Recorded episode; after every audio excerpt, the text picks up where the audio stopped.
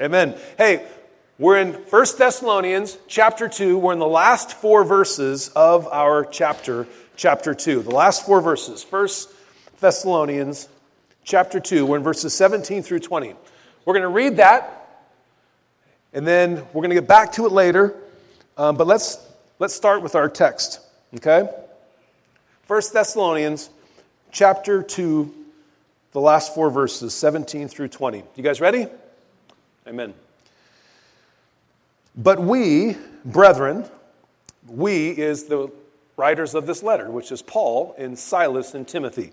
But we, brethren, having been taken away from you for a short while, in person but not in spirit, we're all the more eager with great desire to see your face, these men write to the church at Thessalonica.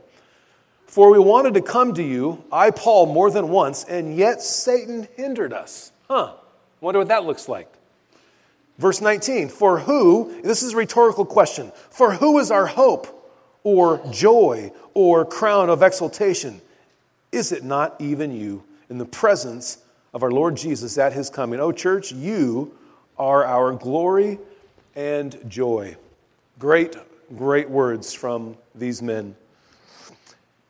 There's a pastor named H.K. Downey, and he tells the story about a large newspaper that offered a substantial amount of cash for the best answer to the following question. Here's that question What is the shortest way to London? was the question. The entry which won this cash prize money was this. The answer to that question was the shortest way to London is good company. It's just, I just love that answer. The shortest way to navigate through this thing called life, the ups and downs that we surely experience, the shortest way to do that, the best way to do that, is with good company. Brothers and sisters in Christ, people that partner with us in ministry, so we can navigate our way with good company through the ups and downs that the Lord has us on. Amen? Paul and Silas and Timothy, they've loved this church. They love their brothers and sisters in Christ and they want to be good friends to them. They want to be with them. But Satan is hindering them. Can we take that off the screen real quick? We're not quite there, Ron. Thank you so much. Thank you. So, right? So, the enemy just wants to hinder, um, hinder us in the friendships that we have. Go ahead and put that one up there now. Thank you, Ron. Out of Proverbs 17 17, it says, A friend loves at all times, and a brother is born for adversity. It's a good word. To be a friend, as Paul and Silas and Timothy were, they, they loved at all times through the ups and the downs. It's the way Christ loved us. While we were yet sinners, Christ died for us. The word says that he will never leave us nor forsake us. In the end of that proverb, it says, A brother is born for adversity. It's, it's what is part of our calling as Christian men and women is to be born for that purpose. The same thing that is what made Christ what he is to step in on our behalf into our adversity as well. E.C. McKenzie says this. He says, Some people make enemies instead of friends because it's less trouble. That's just true. You know how much easier it is to be an enemy of somebody than to be a friend of somebody? It takes more work to be a friend to somebody than it does to be an enemy. George Washington says this He says, Associate yourself with men of good quality if you esteem your own reputation, for 'tis better to be alone than to be in bad company. So true. Sometimes we do have to walk alone for periods of time until God gives us the right company that we need. A devotional called The Bible Friend says this says, if you really want to know who your friends are, just make a mistake. Right? Just make a mistake. Hey, raise your hand if you've never made a mistake. Hey, you're better than the last group. The 9 a.m., three people raised their hand, and that turned out to be their first mistake. So it worked out brilliantly well. I won't name names. Well, I could, but I won't. It was awesome. Church, let's pray. Lord, we thank you so much that you love us so much, that you never leave us nor forsake us, that, Lord, we can call you friend, Savior, and friend. Lord, you ask us to come alongside each other in the same way. Lord, we see that in these four verses the, the friendship, the compassion, the, the devotion that these men have for this church, the people at this church. May we learn from our text this morning, we pray in the mighty name of Jesus. And everybody said, Amen. So good to be with you guys. Thank you. All right, so we got to get some work done. We got to go into Acts chapter 16 and Acts chapter 17. We got to cover some ground because when we go through some things in 16 and 17, it's going to bring these verses to life. It's going to make them pop a little bit more. So go to the book of Acts, Matthew, Mark, Luke, John, and then the book of Acts. And go to chapter 16. We're going to read the first 12 verses, and then we'll bounce to the next two, and then we'll bounce to the next four, and then we'll jump into 17. Okay? Acts chapter 16, starting at verse 1. So, if you guys recall, Paul uh, took how many missionary journeys did Paul take? He took three. This is his, the beginning of his second missionary journey where he's going out, planting churches, sharing the gospel, seeing people get saved. Verse 1 of chapter 16. Paul came also to Derbe and to Lystra and there was a guy there named Timothy, a disciple. So this is the same Timothy that's writing the book of Thessalonians with Paul and with Silas, right? So he meets this guy, Timothy, son of a Jewish woman. She was a believer, but his father was a Greek. And he, Timothy, was well spoken of by the brethren who were in Lystra and Iconium. And so Paul wanted this man, Timothy, to go with him. And so he took him and had him circumcised because of the Jews who were in those parts, for they all knew that his father was a Greek. Now, while they were passing through the cities, they were delivering the decrees, the word of God, which had been decided upon by the apostles and elders, no Bible back then, right? Not yet, who were in Jerusalem for them to observe. So the churches, oh, gosh, verse 5 just warms the heart of God. So the churches were being strengthened in the faith because of the Word of God, and they were increasing in number daily. I pray the same's happening today around the globe. Verse 6 They passed through the Phrygian and Galatian region, having been forbidden by the Holy Spirit to speak the word in Asia at that time. And after they came to Mysia, they were trying to go into Bithynia, and the Spirit of Jesus did not permit them. And passing by Mysia, they came down to Troas. And then a vision appeared to Paul in the night. And here was the vision a man of Macedonia. Now, Macedonia is the region where Thessalonica and Philippi are in. So that's where you get the Thessalonian letter and the Philippian letter. A vision appeared to Paul. A man of Macedonia was standing and appealing to him, this is the vision, and saying, Come over to Macedonia and help us. And when Paul had seen the vision, immediately we sought to go into Macedonia, concluding that God had called us to preach the gospel to that region. And so, putting out to sea from Troas, we ran a straight course um, to Samothrace, and on the day following to Neapolis. And from there to Philippi, which is in Macedonia, which is a leading city of the district of Macedonia, a Roman colony. And we were staying in this city for some days. Okay, so now go down to verse 22 and 23, also of chapter 16. So they're in Philippi, which is in Macedonia, and the crowd rose up together against them. And the chief magistrates tore their robes off of them and proceeded to order them to be beaten with rods.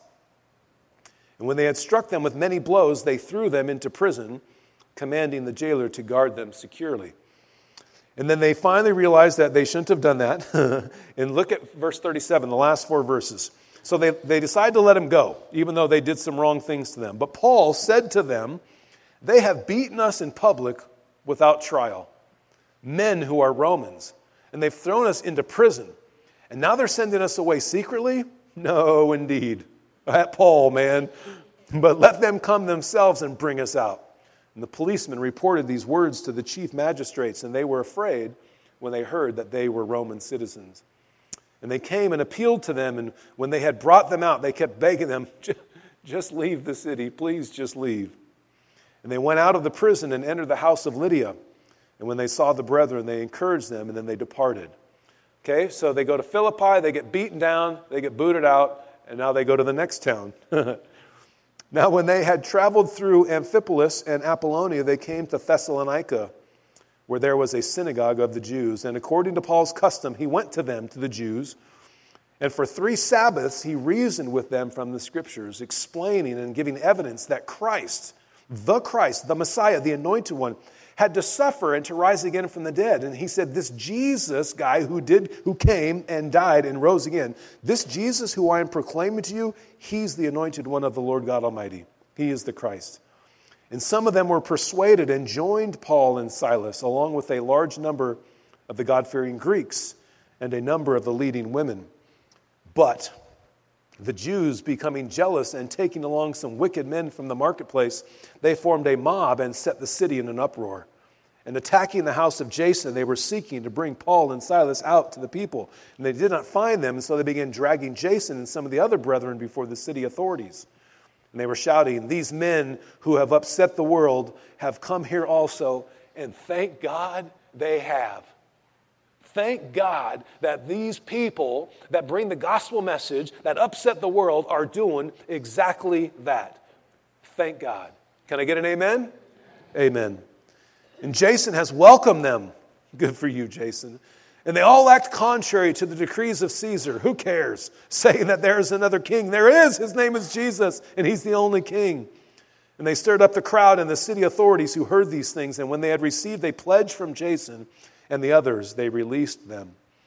And the brethren immediately sent Paul and Silas away by night to Berea. And when they arrived, they went, of course, they went into the synagogue of the Jews. They get booted out of Philippi, they get booted out of Thessalonica, and they go to Berea and they do the same thing all over again. Now, these were more, verse 11, now these were more noble minded than those. These Jews was what that means. Now, these Jews were more noble minded than those Jews in Thessalonica, for they received the word with great eagerness, examining the scriptures daily to see whether these things were so. Therefore, many of them, many of them Jews believed, along with a number of prominent Greek women and men. But because the Jews responded better in Berea, Oh, Satan says, That's no problem. I don't need enemies in Berea. I'll just bring them from Thessalonica. Look at verse 13. But when the Jews of Thessalonica found out that the word of God had been proclaimed by Paul in Berea also, they came there as well, agitating and stirring up the crowds. And then immediately the brethren sent Paul out to go as far as the sea, and Silas and Timothy remained in Berea. So, this is the context of the letter of Thessalonica, and these four verses. Paul, in obedience to a second missionary calling, goes to Philippi and he gets beaten and kicked out. He goes to Thessalonica and they kick him out. He goes to Berea and they, they kick him out. And now, in our letter, in these four verses of chapter 2 of 1 Thessalonians, he wants to come back. And it says that Satan hindered him. The guy can't catch a break. I want to reread our text, church. Let's reread those four verses now that we understand what we just read in 16 and 17 of the book of Acts. Okay, let's read those three verses. But we, my brothers and sisters in Thessalonica, having been taken away from you for a short while, in person, not in spirit, we're all the more eager with great desire to see your face. How long were they there? Do you remember? They were there for three Sabbaths, three days they hung out with them. And they got run out of town. Verse 18 For we wanted to come to you, I, Paul, more than once, and yet Satan hindered us. For who is our hope or joy or crown of exaltation? It's you. In the presence of our Lord Jesus that is coming, you are our glory and joy in spite of these hindrances, in spite of the fact that Paul and Silas and Timothy can't be there for them and continue to speak into them and help them to grow in their faith, they're, they're killing it nonetheless. It's pretty powerful. All right, let's do verse 17, church. Let's read that again. But we, having been taken away from you for a short while in person, not in spirit, we're all the more eager with great desire to see your face. Naturally, the title of today's message speaks to our text today. The message is Heart, Hope, and Hindrances. Church, we have a heart at times, oftentimes, and we have a hope oftentimes or at times for good things. What Paul wanted, what this church needed for them to come back, was a good thing. His heart was to be there for them. His hope was to be there for them. And yet there was hindrances in the very things that he and they wanted or needed. Good things. The heart is right, the hope is right, but there's a hindrance from Satan. I just think that's compelling. as the screen says, the Lord's people, His church, can have a heart for each other, can have a hope for each other. And yet, because there is an enemy, there are hindrances in those very relationships that we have this heart and hope for. That is life. That's our challenge. That's our journey. Paul, in this part of our passage, is articulating his heart. He is acknowledging his hope, and he's addressing the hindrances that are there. Arguably, listen, arguably, the extent to which he went in explaining his failure to return to Thessalonica, Paul wanted to give a clear and persuasive explanation of his activities. He's defending himself, you can argue. We can make the assumption that some people in Thessalonica were questioning or even criticizing the behavior of Paul. You were here three Sabbaths and you left. Why haven't you come back? We need you. Hmm, interesting. But even though he might be being questioned or criticized, from what we know, from what we just read in Acts chapter 16 and Acts chapter 17, we know that Paul suffered and sacrificed greatly for the Lord and greatly for the church. Paul even writes about this on some level in his second letter to the church at Corinth. He says, Hey, look, apart from such external things, those are the things he mentioned in the previous verses, there is the daily pressure on me of concern for all the churches. You guys probably know this, and I'm not, I'm not looking for a pat on the back or a candy bar. That's not true. I'm looking for a candy bar. But there is, there is a pressure that is on pastors daily for the church. I have that. I would hope that you would think that that's true. It's just a reality. And I have it for you guys, but I also have it for this church that's 1,600 miles away from here in Heath, Texas, for Pastor Chris and the people that I love and know out there as well. And he has the burden for that church, and he and I are on the phone every week for an hour to three hours a week, just praying for each other and hanging out and checking in because it can be burdensome. And that's why we covet your prayers so desperately because it's just a reality. And what's cool about this is if Paul's behavior was indeed being questioned or criticized, this is such a gracious response to that criticism. It's so gracious and so loving, these four verses. And so the question then is how gracious are we under attack? If Paul's under attack and Paul's being criticized and he's this gracious in his response, how gracious are we? How gracious do we expect Jesus to be when we attack him? How gracious do we expect Paul to be when we attack him? Well, how gracious does our Lord expect us to be when people attack us? We're to be gracious. It's such a good challenge for us. I love the ESV's version of verse 17.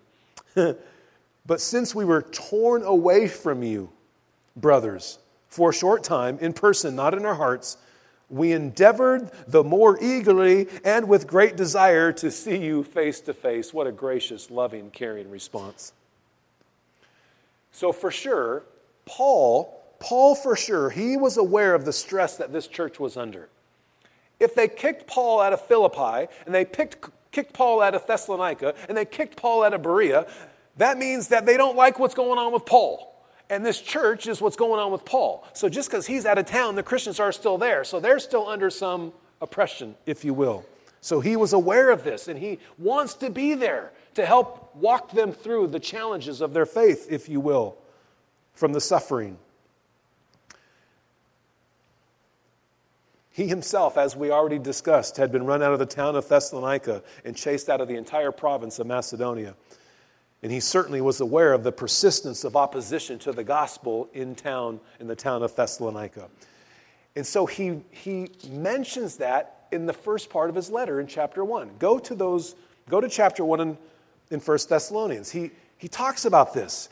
See, he, he's thanking them for their perseverance in the midst of challenges. Verse 2 We give thanks to God always for all of you, making mention of you in our prayers constantly bearing in mind three things your work of faith, your labor of love, and your steadfastness or your perseverance of the hope that you have in Jesus Christ. Look at verse 6. You became imitators of us and of the Lord when you received the word in much tribulation. He's encouraging them. He's saying, Man, I know you guys are under some duress, but you're doing so well. So, I want to give us three observations or takeaways from, these verse, uh, from this verse 17. Some observations and takeaways. Here's the first one. Sometimes the physical manifestation of what we want or need simply isn't there. Paul wants, arguably needs to be there. The church wants, arguably needs for him to be there. But he's not there. And he can't get there because Satan has hindered him. And that's just life sometimes, isn't it? That's just life sometimes. The things that we want and the things that we need, and they're good things, they're godly things. But it's not there, it doesn't come to fruition. And oftentimes, when that happens, this can create doubt or confusion or anger or even a feeling abandoned by the Lord in those moments. But I want to reread verse 17 because we might have missed something if we're not careful.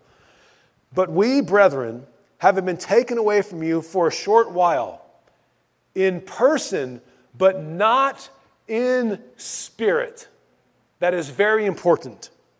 Paul says that they were taken away from them in person, but not in spirit. Here's the lesson I'm going to say it twice. Because we are finite, sinful, and sheep like human beings, sheep like is not a compliment, okay? Because we are finite, sinful, and sheep like human beings, the enemy would have us to believe that what is happening to us and around us physically is indicative of what is happening to us and around us spiritually. Let me say that again. Because we are finite, sinful, and sheep like humans, the enemy would have us to believe that what is happening to us and around us physically is indicative of what is happening to us and around us spiritually. God doesn't give us the thing that we believe we need or we want, and we recognize that it's a good thing. And we say, God's abandoned us, God's angry with me. And the enemy is like, ah, perfect. I got him where I want him. And that's not the way our Lord works, church. Let me ask you this raise your hand if today you might be saved already. You've given your life to Jesus Christ. You made a decision for Jesus Christ. You recognize that you needed Him as your Lord and Savior. But raise your hand if you need Jesus today. Well, I've got some good news and bad news. The bad news is He ain't here. They needed Paul. Paul's not there. Jesus ain't here. Did he abandon us? No. Jesus would say the same thing. He's been taken away from you for a short while. That's what verse 17 says. In person, but not in spirit. He's been taken away from you for a short while in person, but not in spirit. We need Jesus, but he's been taken from us for a short while. But he says, But I'm with you in spirit. And here's the other great news, and I hope I hope this moves your heart. At the end of verse 17, Jesus, like Paul, says the same thing. Like Paul, Jesus is all the more eager with great desire to see your face. Praise God for that. Here's our second takeaway from verse 17 Satan is masterful at creating Christian orphans. Well, what the heck does that mean? Satan is masterful at creating Christian orphans. Look at our verse. In verse 17, it says, But we, brethren, having been taken away. Been taken away in the Greek is where we get the word orphan from. Okay? So the NIV says that to be orphaned is how the NIV states it to be orphaned.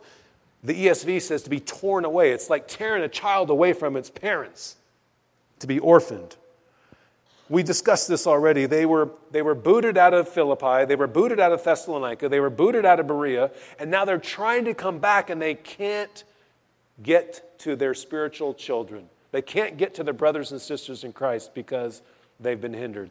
They're orphaned from one another, and it's killing Paul. It's killing him.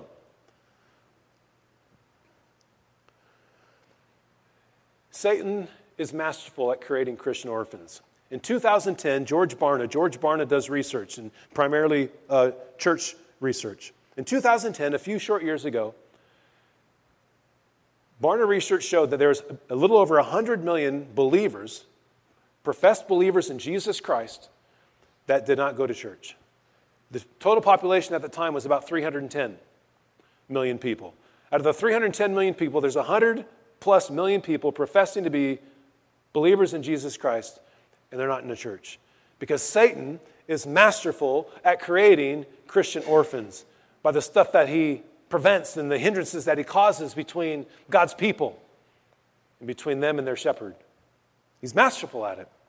And so people get discouraged and they just quit going to church. Our third takeaway from verse 17 the Thessalonians could have easily, easily not have excelled because of the absence of these godly men, but they excelled in spite of it. They were there for three Sabbaths Paul and Silvanus and Timothy. And then they got run out of town from the enemy because the enemy opposed them.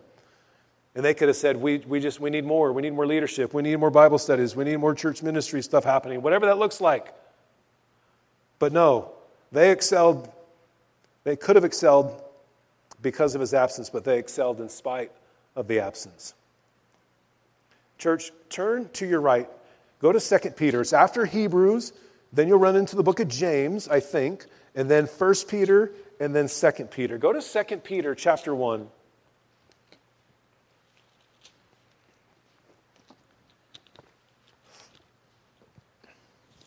Second Peter chapter 1. We're going to read just the first three verses, not that fourth one. Simon Peter, a bondservant and apostle of Jesus Christ. That's the writer of the letter. To those who have received what? A faith of the same kind as ours. What, we, what, what Peter received is exactly what we have received by the righteousness of our God and Savior Jesus Christ. Grace and peace be multiplied to you in the knowledge of God and of Jesus our Lord. Check this out, verse 3. Seeing, he's saying then, so check this out, seeing that His divine power has granted to us everything pertaining to life and godliness through the true knowledge of Him who called us by His own glory and excellence. Peter is saying, You, church, anybody who calls himself Christian, it has been granted to you everything pertaining to life and godliness. Everything. So even though Paul wants and needs to be there, even though these believers in Thessalonica want and need Paul to be there. They have everything they need through the person of Jesus Christ and his Holy Spirit. Amen? Yes, godly leaders are great to have, of course. But whether we do or don't have them, it truly is our choice whether we walk in excellence or not. You get that? It's our choice. That's what the passage in Peter eloquently declares. Church, we're in verse 18. Verse 18 of, where am I at? Thessalonians, right? Somehow I was in Colossians, so I was going to throw you for a loop. Verse 18 For we wanted to come to you, I, Paul, more than once, and yet Satan hindered us. What an interesting scenario, what an interesting dilemma that we find in this verse. I wanted to do something that's a good thing. You wanted me to be there, that's a good thing, but Satan hindered us. Paul eagerly desires to come and see them, and arguably, being new to the faith, they need him there. Paul's desire seems to be, or I would say it is, a perfectly good thing. And their, their need seems to be, or is, a perfectly good need. So, what's the lesson there? Here's the lesson.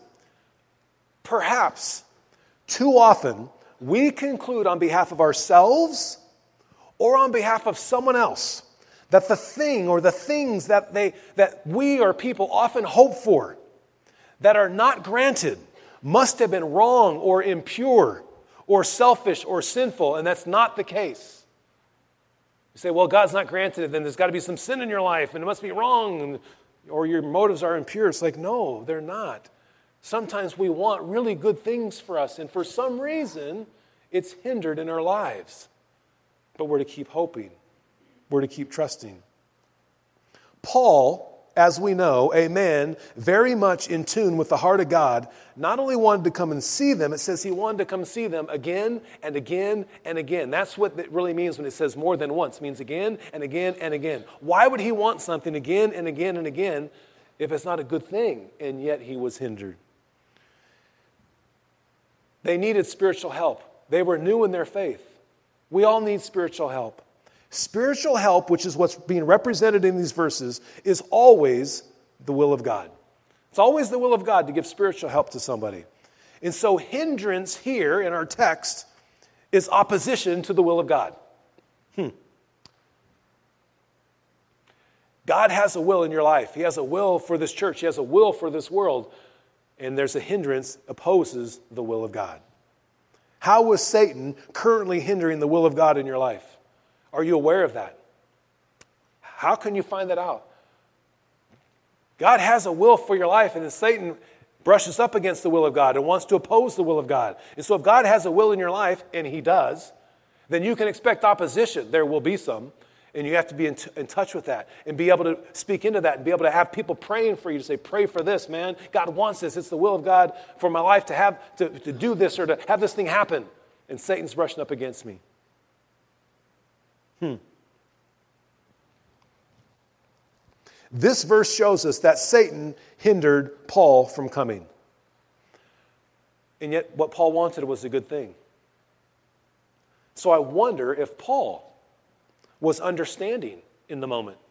I wonder if he was trusting in the moment.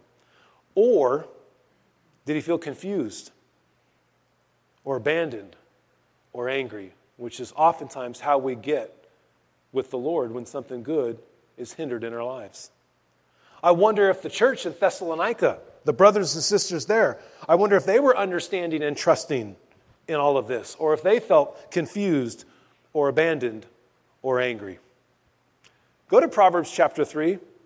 Go to Proverbs chapter 3. You have the book of Psalms, it's in the Old Testament. You have the book of Psalms, and then I believe is the book of, book of um, Proverbs, right before the book of Ecclesiastes, I think. Okay? Go to Proverbs 3.